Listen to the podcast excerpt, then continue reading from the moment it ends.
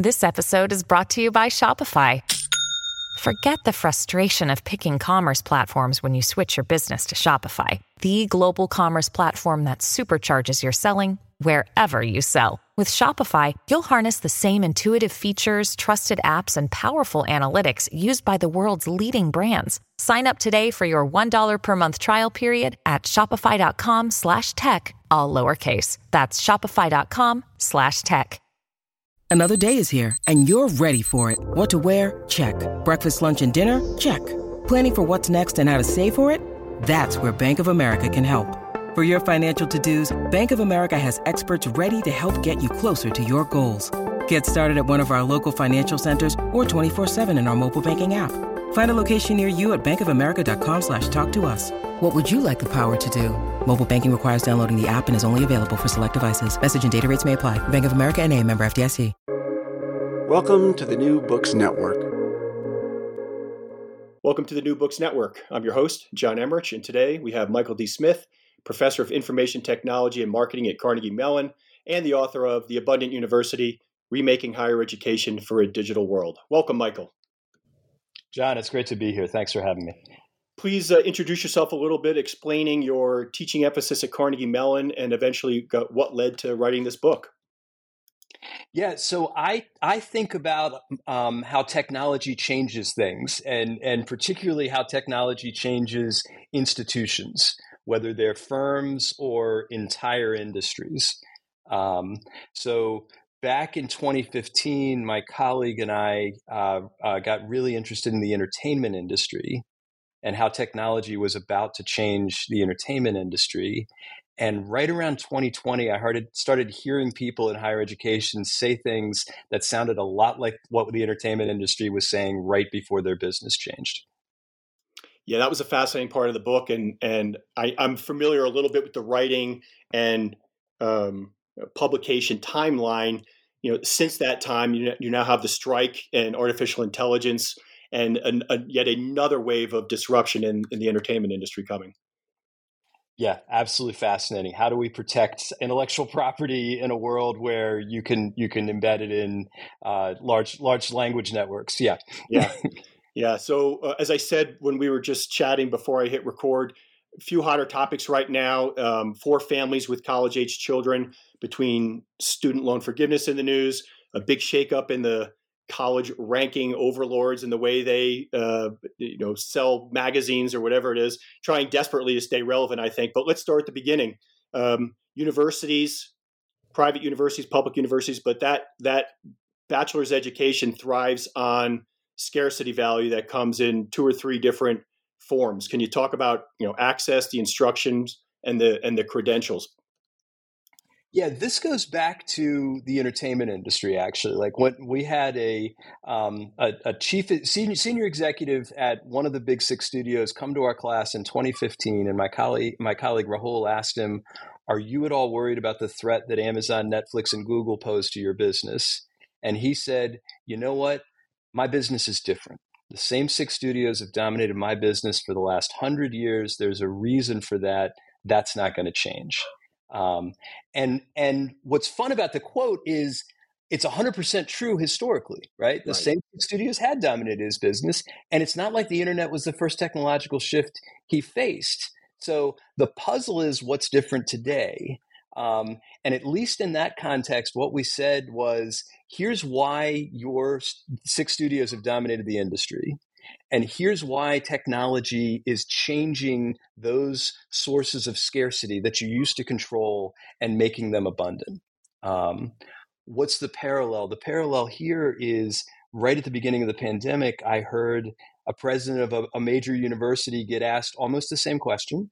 And from what I heard, give almost the same answer. You know, yeah. the same 62 universities have dominated my industry, blah, blah, blah. So it, it really forced me to go back and say, okay, what's the structure that has allowed a small number of universities to dominate this industry. And I think it's all about scarcity.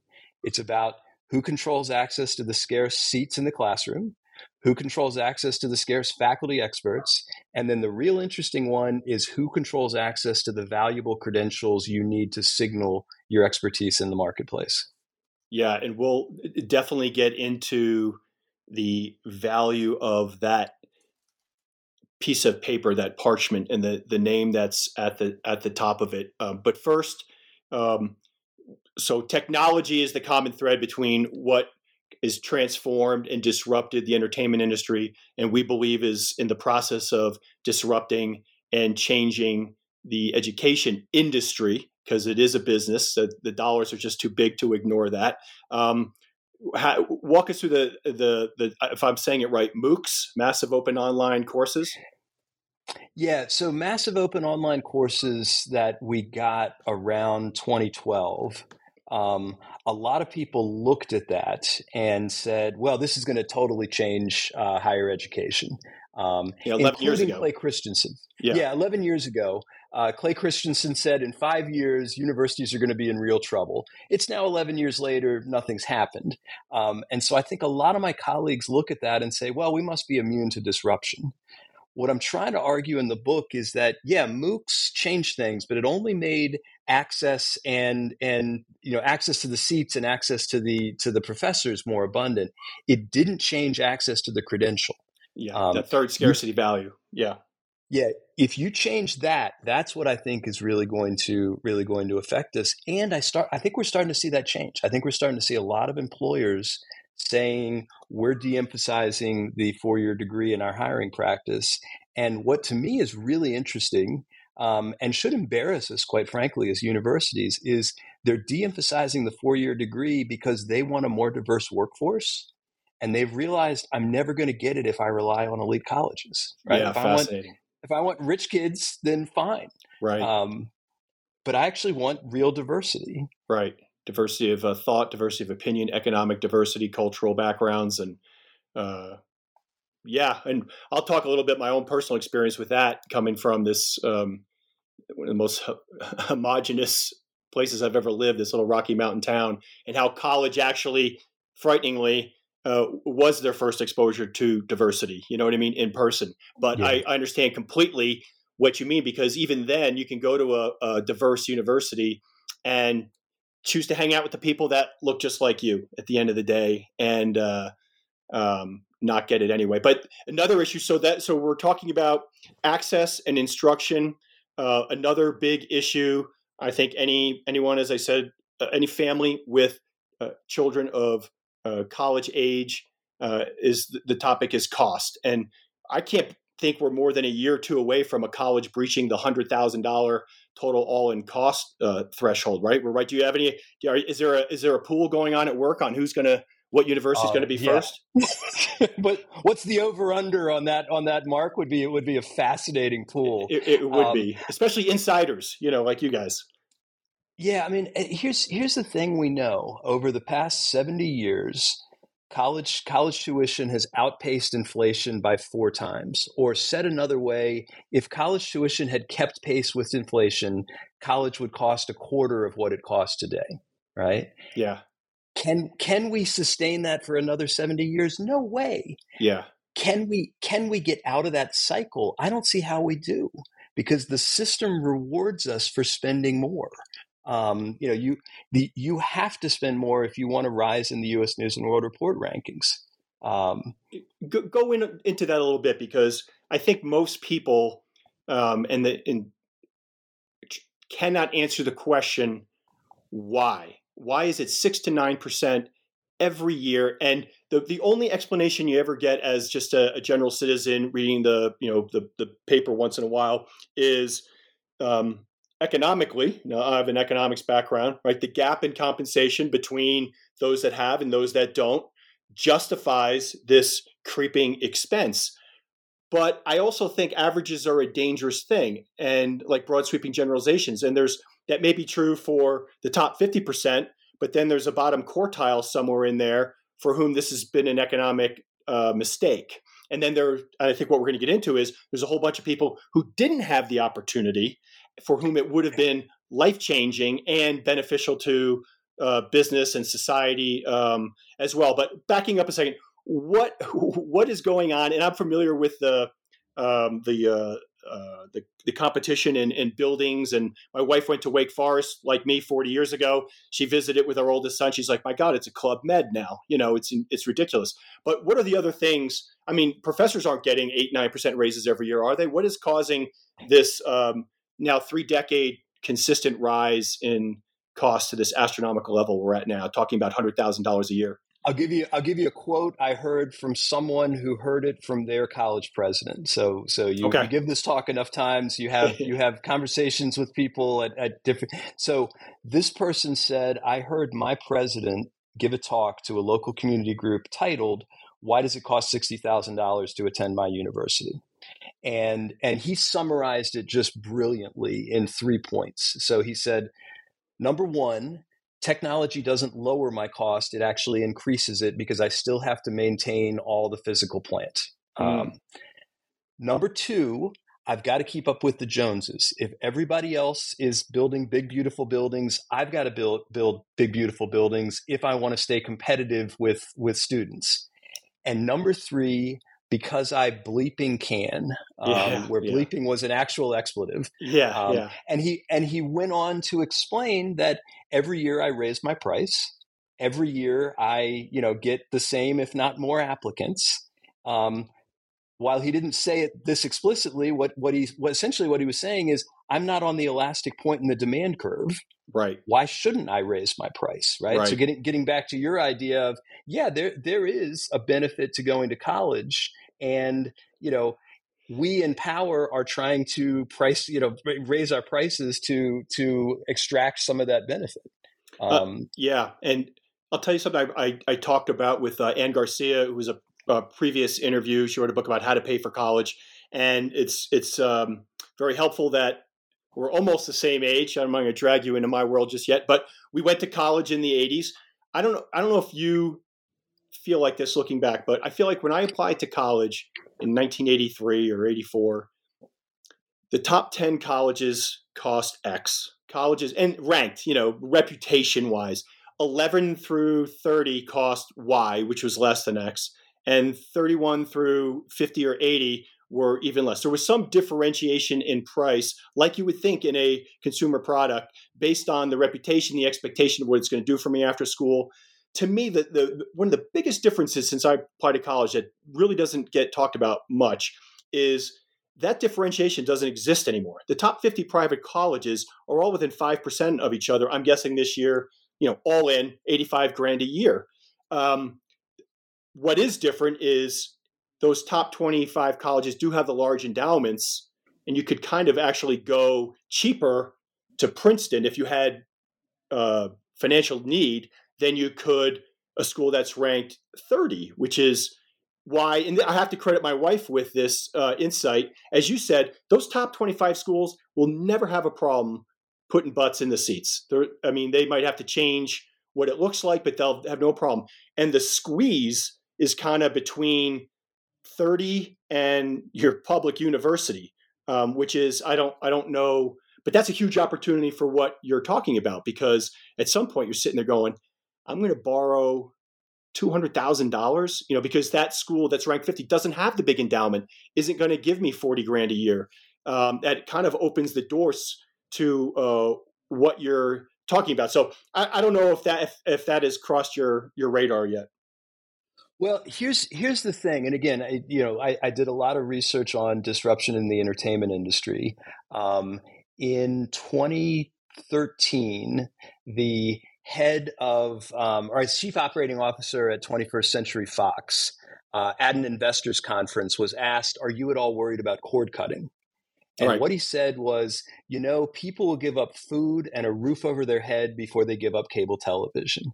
Right. And he and in a sense he was right. I bet he had plenty of, of surveys Examples, that said yeah. people get behind on their mortgage and behind on their credit card payment before they risk their their cable uh, being canceled.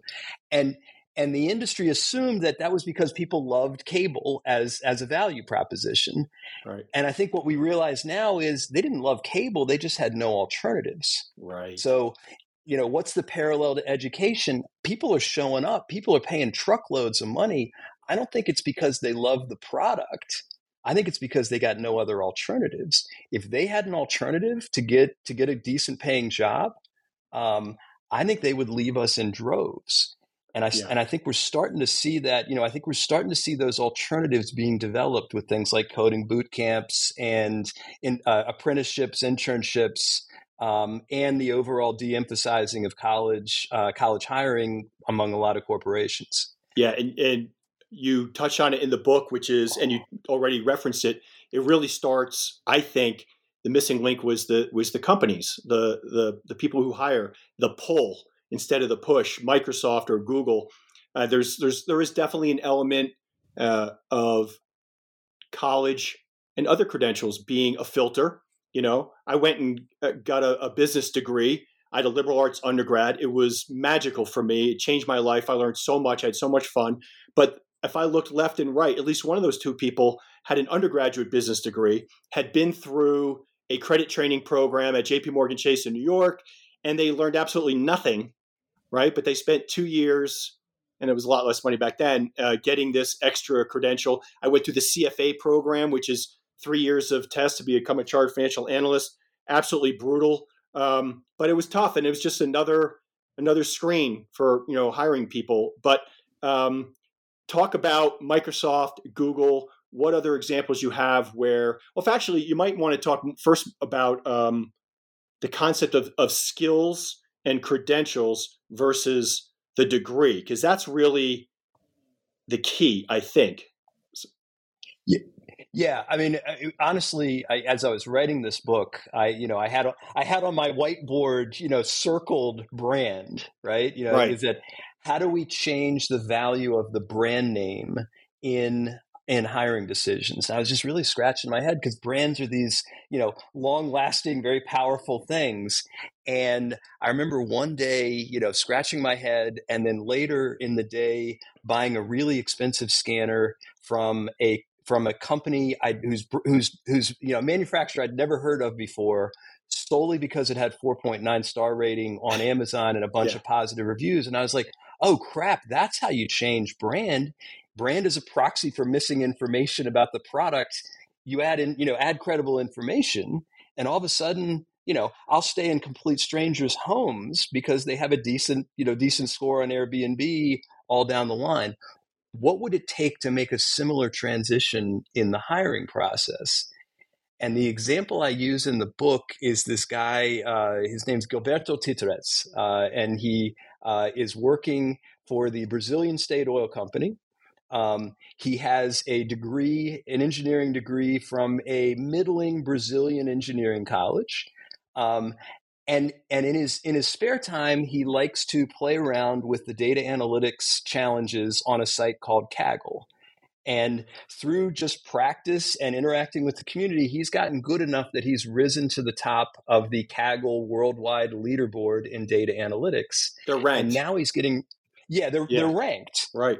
Yeah, and and now he's getting recruited by Silicon Valley companies not because of his his degree, not because of his major, not because of his work experience, but be, solely because they can see this guy's good at data analytics. I don't need to know anything else, you know, else about him. About him, right?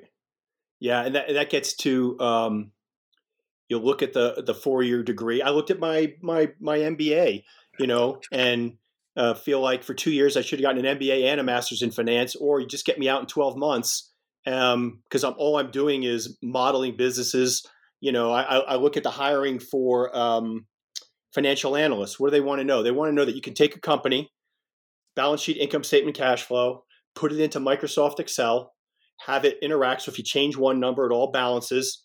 That's three classes, Michael, right? That's introduction to Excel, introduction to accounting, and then a modeling class that pulls it all together.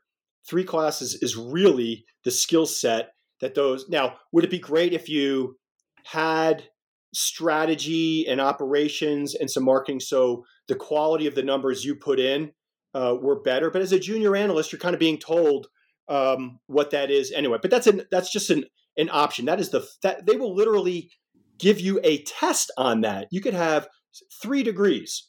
Part of the interview is here's a financial statement. Here's financial statements put together an LBO model, you have 60 minutes. I mean, that's it. You know what I mean? But I spent two years anyway. No, it's it's it's absolutely fascinating, right? That that you know a lot of what we provide is just a credential. Yeah, you know, it is it it is a proxy. Uh, you must be smart because you put in all this effort to to to make it through our process. right. Um, is there is there another way of signaling you must be smart? Yeah. Um, and and it's not just coding. Actually, I talked to a, a good friend of mine who's a journalist, and he said, you know, I won't hire anybody unless I see their Substack. Right? You know, I, I don't care if you I don't, I don't care if you graduated from Columbia's journalism school. I want to know if you can write. Show me your writing.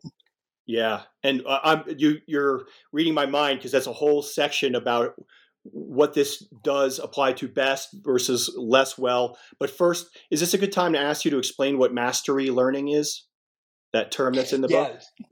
Yeah, so so mastery learning um, is a uh, a concept that was founded by Benjamin Bloom, um, uh, back in the 60s, if I remember correctly. And, and basically, what he said is people learn best if they're allowed to master topic A before we go on to topic B.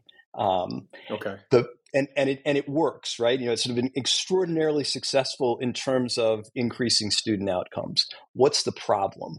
The problem is I don't have time to do that in a class of, of 30 people you know we are all going on to the next topic right. uh, on tuesday and if you're not, if you can't keep up that's really not my problem i, I you know i don't feel that way but but the, but the, the concept is i've i've got to keep the class moving wouldn't it be cool if we could let people take the time they need to master the master the concept um, and then move on to the next concept we can't do that in a traditional classroom, but there's a whole lot of settings online where you can do that. You know, I, I can say, I mean, to, to your point, in, in those introductory accounting classes, there are a lot of people who've worked for JP Morgan Chase totally. and and really just don't need this. They can move on to the next topic. And then there are a lot of people who, you know, didn't have didn't have a whole lot of math background and might need credits. Yeah, yeah.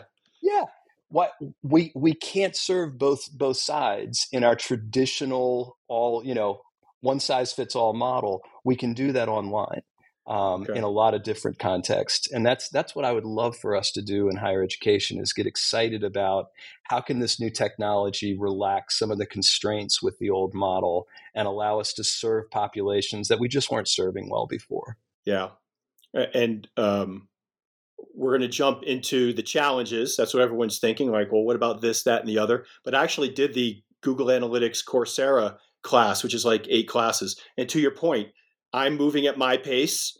Uh, I thought they did an amazing job. You know, I got a little hung up on R, you know, programming at the last, but they they saved that for the last. They really got you feeling, as you said, like you mastered at your pace this one section. They wouldn't let you move on until you kind of demonstrated understanding, and then you uh, kept moving on from one to the next. Now let's go to the the, the MOOC world. I can watch one of my economic heroes, uh, Robert Shiller, at Yale, um, I can watch his introductory economics class online, which I swear I'm going to do. I just haven't done it yet.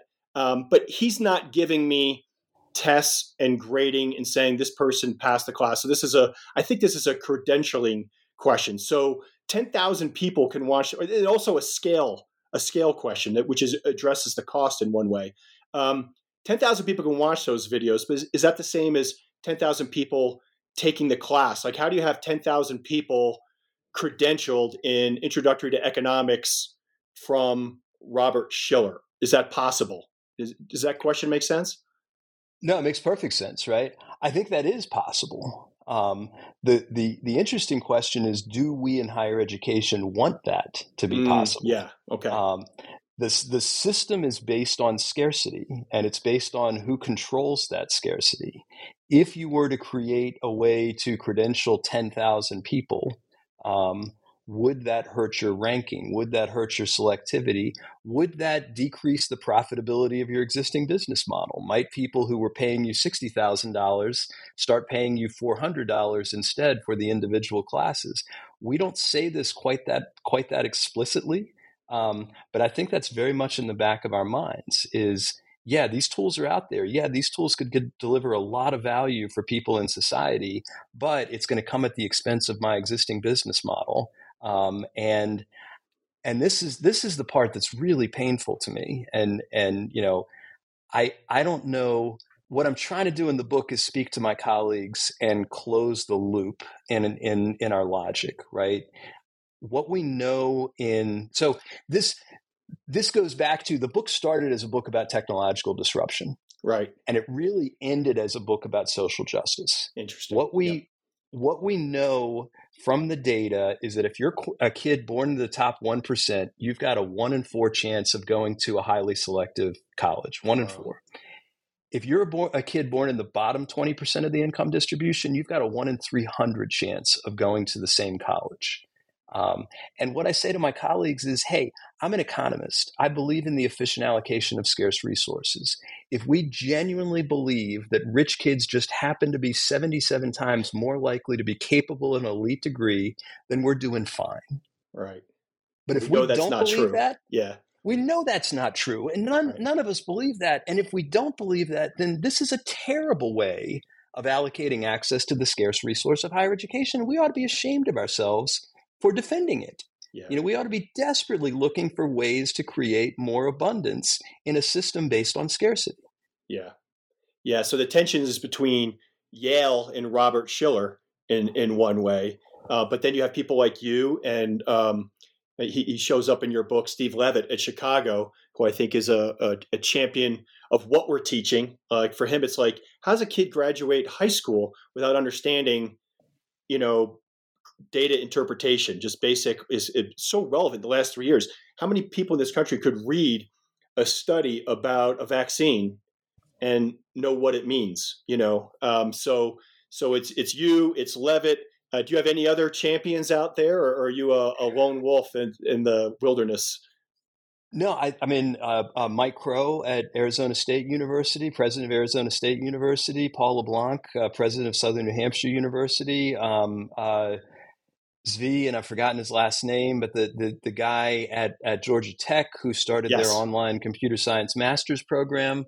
There there are a lot of people out there who are trying to create abundance. Um, it's just that the the it, the system doesn't benefit from abundance. It's a, it's a system Understood. based on scarcity, and we in higher education are doing the, the right thing from the perspective of the business model right. in terms of protecting the status quo we're doing the wrong thing in the terms of in terms of social justice. Social justice. The status quo, yeah, the status quo sucks if you didn't grow up in the top one percent. Yeah. Um, and I'd um, love I'd love to make that connection. Is yeah. You know, if we keep protecting the status quo, here's here's the outcome we know we're going to get. Are we going to be comfortable with that?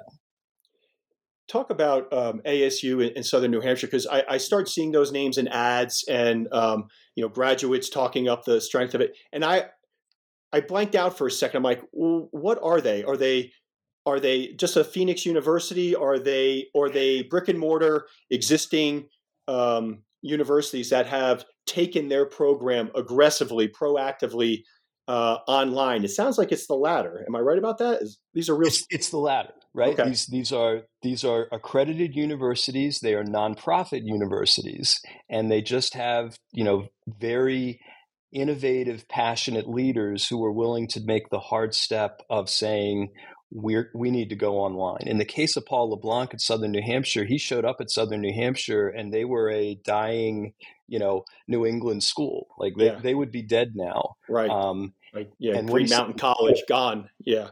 Exactly. What what he said was we've we've got to change and this is how we're going to do it. And he got a lot of pushback both inside and outside of the academy, but they've been extraordinarily successful um, at creating access through through online classes. Arizona State has a very similar story. Um, one of the stories I tell in the book about Arizona State is it's not 100% online. That there's there's this really innovative and thoughtful mix of online and in person. And the example I talk about in the book is uh, or Arizona State's online organic chemistry class. Right, so you say, how the heck do you teach yeah. organic chemistry? You got to be in the lab. Yeah. You got to be in the lab. So how do you how do you do that? And the answer is Ara Austin and and her colleagues looked at the curriculum and what they discovered is, you know what, 13 weeks of this works perfectly well online. And we'll bring the students in for a one week intensive on campus lab experience. Yeah. Um, and and what they discovered in surveying both their residential and their and their online students is that they have equivalent knowledge of the lab and organic chemistry but that the online students have a higher identity as scientists when they walk out of that one week intensive no uh, lab program. That there's you know the difference between doing one lab a week for 14 weeks and doing two labs a day for for a week um, you the second the second experience you walk out going no i'm a scientist wow. um, in a way that you just can't deliver in the first one. Interesting. And so asu in southern new hampshire are, are right now are they primarily or exclusively focused on getting you to that four-year degree via this um, online or low residency model versus also having some credentialing part of their business? Um, what's that mix like? Yeah no, you you walk out with a with a traditional four year degree from an accredited okay. university. Um, yeah. It's just that it was delivered online and it was delivered at a, at a much lower price. And and right. the example I use in the book is over the last decade, uh, a period when tuition at colleges increased by forty percent. Tuition at Arizona, tuition at Southern New Hampshire University stayed exactly the same at ten thousand dollars. Wow. Um, why can they do that? Because there are a whole bunch of wonderful scale advantages of delivering delivering things online. Yeah, yeah, and you you skip the. Um, I mean, we've both had kids go through college, and you look at that bill. You see the you see the the ads. Oh, tuition is fifty five grand a year. I'm like, well, yeah, but it's costing me eighty five because of the residential housing, the meal plan, all the other things that you kind of have to do that you avoid when you're online. So you, I'm jumping ahead because you, you brought up the topic of um, organic chemistry. When you read the book and you see the examples, and it totally makes sense if Google's pulling, if Amazon's pulling, if Microsoft is pulling, basically saying you don't need this four year degree. We're not only do we accept um, these uh, online credentialing systems, but we may create the ones just for what we need. Um, the majority of those examples, except for one in, in sales, uh, were were IT focused, and that that is totally logical to me. Are there, um, you know, are there programs, disciplines, majors that don't work as well for this, or is it just a matter of time till we figure it out? I think there there are fewer programs that don't work as well than than we would think. Uh, uh, one one of the examples I, I, wrote a piece in the Atlantic uh, before I started working on this book that that was basically arguing the entertainment or higher education in 2020 looks a lot like the entertainment industry did in 2015. We are fat and happy and so darn convinced that technology is not going to change our business one of the first people to reach out to me were two guys who started nursing.com. Mm. And basically what they were saying is you don't need a four-year degree to be to be a nurse. All you need is to pass the boards and I'm going to give you the the classes you need to pass the nursing boards at a much lower cost and much more accessible than what you could get in a four-year degree. Um, the other example I'll give is I gave this talk at a um, let's just let's just say a, a, a, prominent university. Okay. And there was a per, there was a faculty member in the audience who was just angry and and in a raised voice said, "Would you go to a doctor who didn't have a four year degree?" Right. And as I usually do, I figured out what the right answer was on the plane ride home. And on the plane ride home, on the plane ride home, I realized I go to a bunch of doctors. I have no idea where they graduated from. I have no idea what their organic chemistry grade was. All I know is that they're board certified and they came recommended to me by someone I trust. Right. Um, do we really think alternate credentials aren't all that important um, for for you know for for the workforce? Right. Yeah. That that's uh, that. This leads me to so it's kind of like my financial analyst discussion, which is what do you actually need to know to be, go to Wall Street or be a bank credit analyst. Um, and and I, I, I'm I this is me just brainstorming. I couldn't help but think about this. There is a trend in families trying to afford sending their uh, child to a four year degree program, or really young adults who are paying for it themselves have figured out the best model, even to go to CU Boulder. You know, there uh, there there are folks at my age that went there when it was you know thousand dollars a semester didn't look at it haven't read a newspaper evidently in 30 years then they, they assume their kid's going to go there and they're stunned to find out it's 35 grand a year and by the way um, they guarantee one year of um, on-campus residence and then you're in the market on your own trying to find housing in boulder and so what young people paying for themselves have figured out is i can go to red rocks community college for two years get credits that i know are transferable and finish at CU Boulder and still get that CU degree. And it's kind of an interesting. You talk about ASU and and and their low residency slash online program. I wonder if there isn't a similar opportunity if universities are willing to accept it to say I'm going to do a year or two online. Uh, but then when I'm, you know, it would be nice to go live on campus. There are things, uh, growing up experiences, people you meet and and network and grow as a human being, I could go do my last year or two years there. And and uh, there's a whole other separate discussion, which is where did where did the magical four years come from, right? But um, do you see other opportunities for this online education to be accepted uh, over over time? there's a whole bunch of opportunities, but it threatens the existing system, uh, and that's that's the massive resistance. Is the scary thing. Well, and the the example, I mean, I was talking to somebody who is trying to create a system that makes it easier to transfer credits from um, you know community colleges and and other you know other other programs into traditional four year degrees. And and what they said is you've got to be a forensic accountant to be able to transfer credits from a community college into a traditional four-year degree. That the the amount of um, you know detail that the college wants. You know what? What was the? Show me the transcript. Show me the details of the transcript. What what were what were the what were the actual materials? Blah blah blah. Um, yeah. You know, the amount of difficulty we put these kids through in terms of tra- transferring credits is really quite shocking. Yeah. Why is that? I think it's partially inertia. Um, but uh, you know, what what you described if if i'm a particular university and and i need you know i'm i'm getting paid for you $60,000 a year to come to my campus. Do i really want to create an alternative that you you get the same degree for only two times $60,000 instead of four times $60,000 right. Right. And i'm going to throw in another uh, dynamic. I've, I've noticed at the university where my kids go, but other schools are doing this, where you used to go off campus your junior and senior year. They had so much residential housing, but evidently they must make a lot of money on it because they're all building towers and apartments to keep you on campus uh, for that um, that whole time. Yeah, it's just it's incredible. It's, so um, an, another fascinating moment in time for this story to be taking place, I think, is the low unemployment where we've been in now for 12 months, and hopefully for another nine to 12, where demand outstrips supply, companies are like, okay, forget about the degree. Um, can you can you do what we need? Um, and I think, and I, I, did a whole interview on this about the benefits to uh, the disenfranchised parts of our society.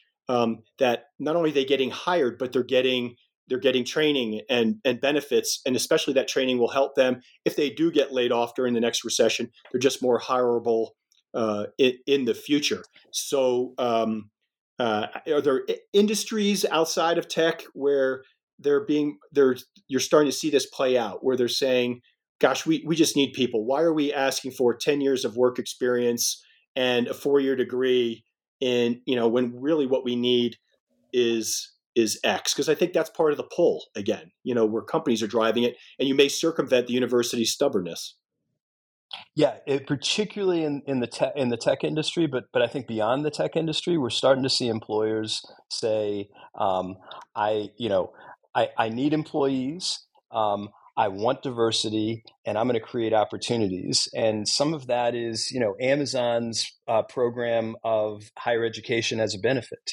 Starbucks does does exactly the same thing. Oh, gotcha. Um, yeah. If I remember correctly, U, UPS, if I remember correctly, does does exactly the same thing. You work for us you get health, dental, and we'll we'll pay we'll pay for an education. Right. Um, the other one that I find very interesting is employers vertically integrating upstream into training their own employees. Right. Basically saying, I'm I'm gonna I'll educate you on the job and I can do it at a much lower cost, much more efficiently, and much more targeted to what I need. Right. than if I asked you to, to, go out and get a four year degree. Um, uh, Ginni Ginni Rometty at uh, at IBM uh, really pioneered a lot of this um, in the context of what she calls new collar jobs, right? Instead of white collar, blue collar, let's create new collar jobs, and let's do that by you know finding finding disenfranchised kids um, who, through no fault of their own, didn't have access to the you know the privilege of a great K through 12 school system and and a four year degree, right? And let's train them. Right. Let's train them. Yeah. And and she's she's had great success at at IBM with that this is I've totally forgot about this personal story. I'll, I'll, send you the information later. My second son was a biomedical engineering major. He loves science. He loves biology. Just didn't want to go get his PhD. At this moment in time, he wasn't ready to spend another eight years in school. He found a biotech company that really you know acquires early stage drugs and then has labs and brings them through the clinical trials and to market. They actually had on their website, Michael, a like a, a horizontal bar that showed you the timeline to get your PhD versus what they would teach you how to do in a much shorter time frame on the job while you're getting paid and you're going to know all the same things to do basically pharmaceutical research. I mean, fascinating, right? And, and interestingly, not a US company. It was their headquarters. They have offices here, but a mentality that came from uh, outside the uh, the existing infrastructure to say, yeah, we don't need this. We're going to help you. It was yeah. perfect for him. It was unbelievable. I don't I don't need all the overhead of a traditional four year degree. I'll train you to do what what I need you to do.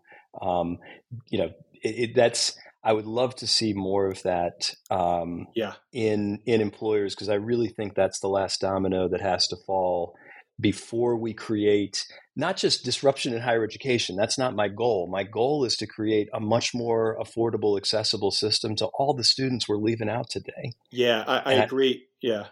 And, and I, I, just don't see how we can do it from within the existing higher no. education system. We're stuck. I, keep using this term. It's literally coming as I'm talking to you. This the the pull, not the push, where companies are sitting there acknowledging it, seeing the problem, and um, uh, doing something uh, about it. Uh, let's. Be, I know people at this point in the interview they're listening to this are going to say, "All right, here's here are my objections," and you address it. There's three or four of them in the book. Let's. I'll let them. I, I think I have them written down here. One is just online education can't compete with the quality of a residential education. Zooms didn't go well. I mean, that's an easy one to dismiss because the neither the courses the courses weren't designed and the educators were not prepared to teach in that format. But online education can compete with the quality of, of residential education. I think you have plenty of examples to show that that's not true.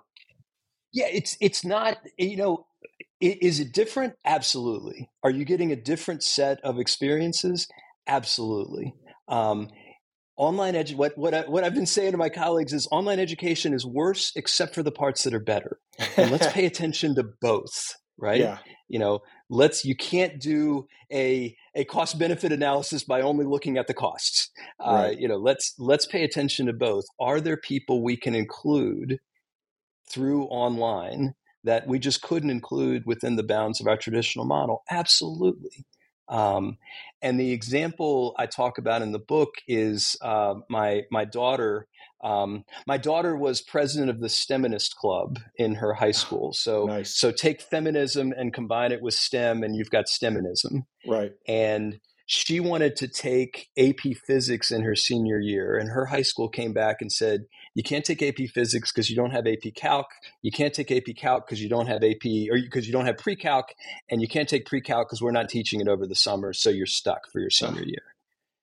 And my wife and I sort of, you know, first of all, we're not happy with that explanation, but second, I knew that there's a company called Outlier.org that offers online calculus and and offers uh, credit at the University of Pittsburgh. So if you if you pass their online calculus class, you get credit course credit at the University of Pittsburgh. And so we had a, a discussion with her high school saying, Are you really telling me that if she passes this class that gives her credit at a university that she's not ready for high school calculus? And right. and anyway, we, we won that battle. But but what we discovered in in watching Molly take that class is um, it was taught by three different professors. It was taught by Tim Chartier, um, uh, you know, a, a, a, white guy like me. Yeah. Um, it was taught by taught by Hannah Fry, um, uh, you know, a, a, woman and just a top notch scholar at the University College London, and it was taught by John Urschel, African American scholar who had finished up his PhD in math at MIT. And oh, by the way, before he started his math PhD at MIT, he was the starting guard for the Baltimore Ravens. So oh, just I know multi- munch yeah. on, yeah. yeah. But but what what they did is is each of these three scholars taught the same module in their own voice with their own examples. And you could choose which of these three scholars you took classes from. And my daughter immediately gravitated towards Hannah Fry and I mentioned this to a colleague, and my colleague said, Oh, Mike, there's a bunch of research showing that in general, in quant classes, women perform worse than men in general. And that, that difference goes away when the class is taught by a woman. Right. And and their logic is if you're if you're a young STEMinist and the only people you stand you see standing up in front of the classroom are men, you get the almost unavoidable but tragic conclusion that this must not be a career for me. Right. Um, if I can just give you a few examples of success, that that you're much more likely to to move forward. And by the way, the same is true for for underrepresented minorities. Yes. That, you know, if all you see are white guy or all you see are white people like me, you assume this isn't you know this isn't a career for me. Not true. Right. Um, what's what's the what's the issue? The issue is it's really hard to do that within the bounds of the traditional classroom experience. Yeah. Um, but we can do it online if we think creatively about how what does the medium do really well? Right. Um, number i think this is number three online education will create even more inequality. The way i read it in the book is um, that's more of a is that more of a global issue than a, a domestic concern? Um, it's an ambitious objection because we are talking about social justice um, it it's a it's an ambitious and I would argue um, uninformed. Let me say it politely. Okay. Objection, right? With the objection comes, I don't want to create a two tiered system, and my response is, we've already got a two tiered oh system. Oh my gosh, yes, we've already, yeah, yeah, where we've already got it. yeah, yeah. Are, are, you not paying attention? Um, yeah. So what what we want is a a high, high quality access to the credentials that you need to succeed in, in the workforce, independent of the brand name of your college, and much more focused on what are your actual skills and knowledge, you as an individual.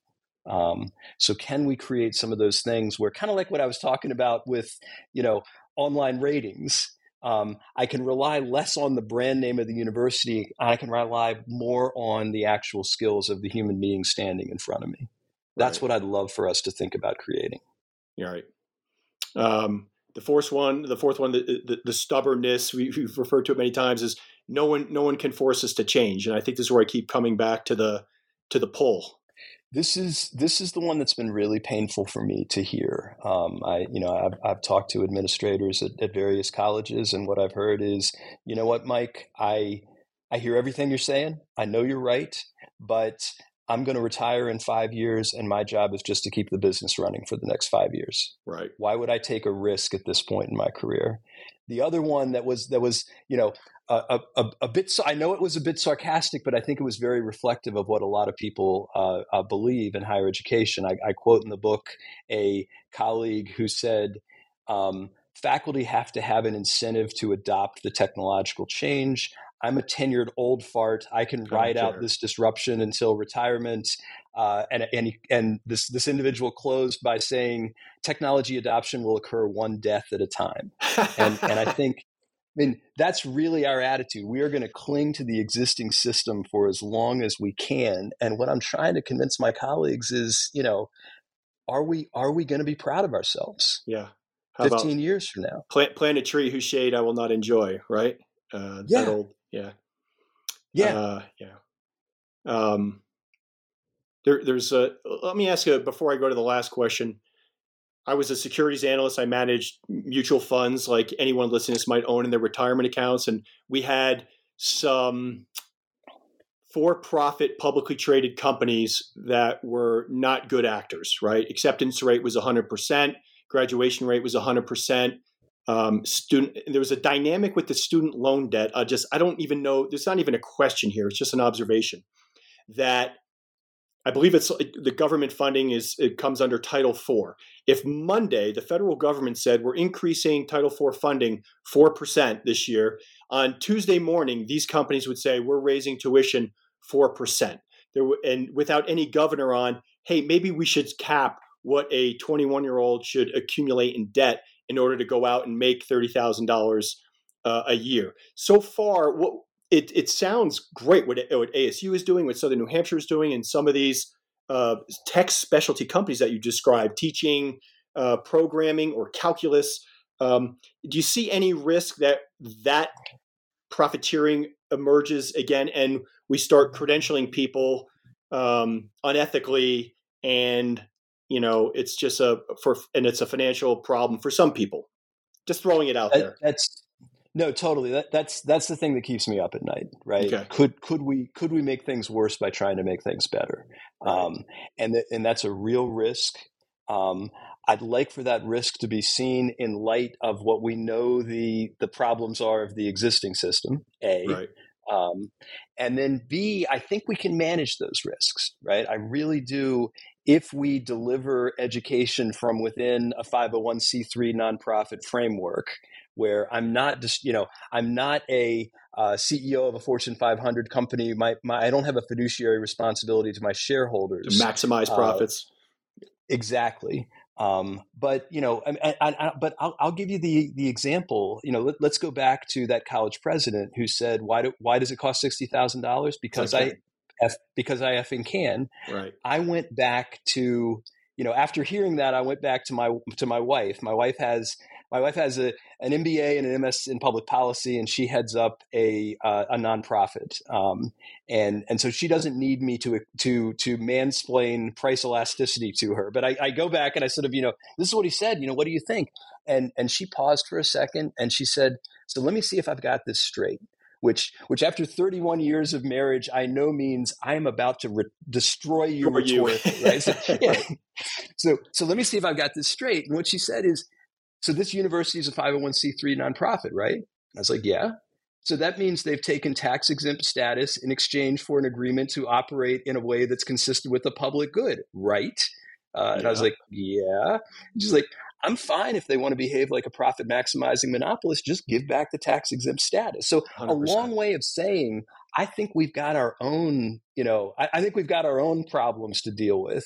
Um, but it, within higher education, but as we design this new thing, I think we need to be really careful about the the, the problems with the profit motive, um, and how do we do this in a way that doesn't make the problem worse.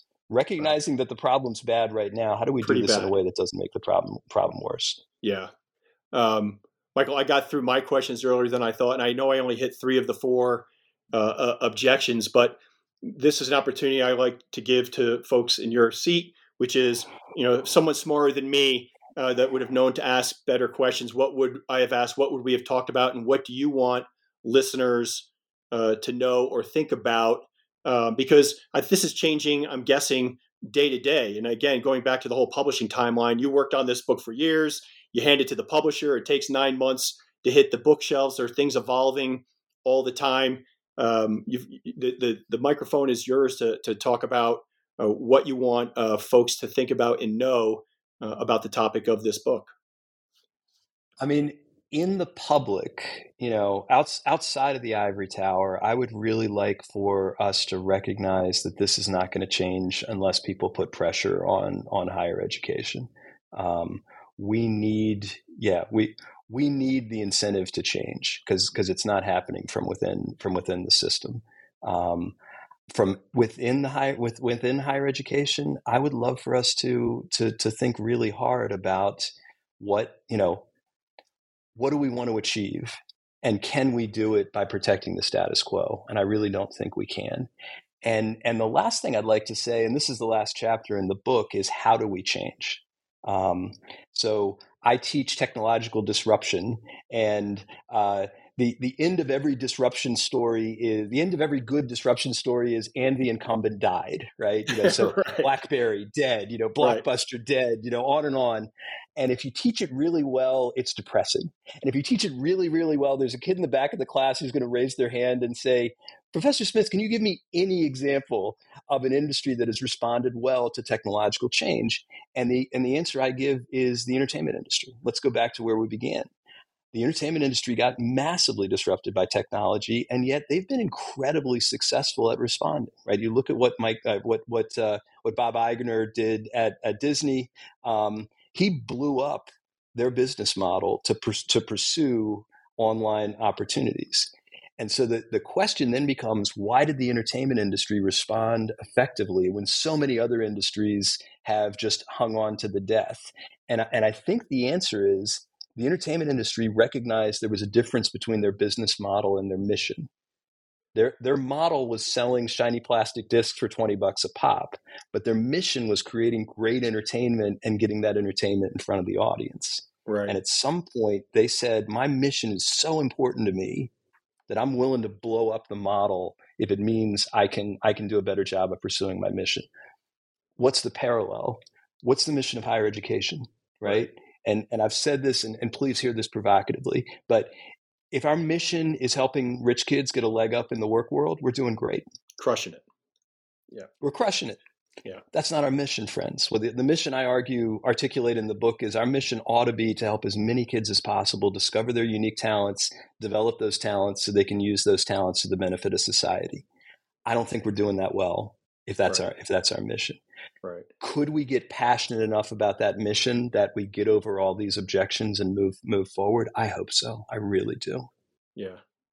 Technology, uh, it just occurs to me, being a, a man of a certain age, has experienced technological disruption before and plowed through it. If you remember, you know, VHS tapes were supposed to destroy uh, movie theater revenue, and instead, uh, both markets grew exponentially. You know, together. I think I think the Netflix case of going from mailing little discs out back and forth to what they are now is one of the most amazing corporate strategy stories in our country's history. It's just incredible that what they were able to do. So they've been through this, I think, some of them. Well, and I'll, I'll give you another example. The one, the one that I find uh, uh, to me most most interesting is the music industry, right? right. Um, when respectfully, when technology hit the music industry, the questions they were asking is, how do I take my existing business model and replicate it online? I've always sold CDs. How do I use iTunes to sell CDs? Um, what they didn't think of, at least initially, was Spotify.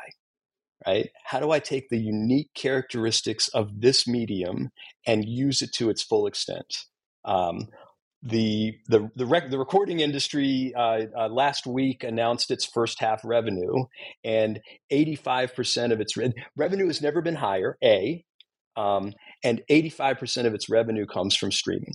Wow. Um, that's a success, friends. Right? That yeah. you know, it's it's not it's not an either or. We're we're not only are they are they incredibly successful financially because of making this shift, but we've also seen just an, inc- an explosion in access to great music. You know, yeah. for for 10 bucks a month i get spotify and i get all these personalized you know i get all these personalized uh, uh, recommendations on on on my end on the consumer side and then on the producer side we've got you know bands who can now make a living by by you know posting their songs to spotify who wouldn't have you know wouldn't have been possible for them to be bands previously that yeah. ought to be something we're really excited about it and i think there's a parallel here in higher education in the sense of I think we can create opportunities for students who previously were left out of the of the process, and I think we can create opportunities for employers to allow those students to to succeed to the benefit of society. Agreed. And, and if the internet represents democratization of information, I think about that Spotify example where now I'm hearing being shown new bands, being shown new album releases instantly. Where when I was a kid in the 70s, you hope that you know someone was bribing the DJ. Remember that whole you know scene in WKRP in Cincinnati, and and you know you're hoping that they would play your new record, and that was the only way you even found out about new music. And now the entire universe of uh, folks that start off on YouTube, you can record your own music for nothing, put it on YouTube, get a big hit, get an album made. It's on Spotify, and next thing you know, you're you know you're touring. Why why can't education also uh, champion d- democratization of information? And uh, I think the resistance to you're also democratizing the, the credentials and the skills and the um, um, you know the the gateway to better jobs that that come with it. So there's a lot of inertia, but if companies keep pulling, I, say this about technology all the time, and I know there are artists that don't like Spotify because their their re- revenue stream has shifted from royalties to ticket sales, but at the end of the day, like Spotify is an amazing app, and consumers at the end of the day will get what they want. And I think the sooner businesses, corporations, for profit or nonprofit, understand that and accept that, they can you know stop swimming against the tide and get on it and, and ride that wave. So that's that's the hope. I would love I would love for my colleagues to to see the possibilities of doing the things I know we all want to do and and weigh those in the context of the risks and I think when we do that intelligently, I think we're going to see that that we we ought to really seriously adopt this new medium as a way to create access and equity. And I think we will. And I think the the book is perfectly timed. Congratulations to you. I know you you planned it out just like this. The book is The Abundant University: Remaking Higher Education for a Digital World. Uh, Michael Smith, thank you so much for your time today. John, absolutely my pleasure. Thanks for having me.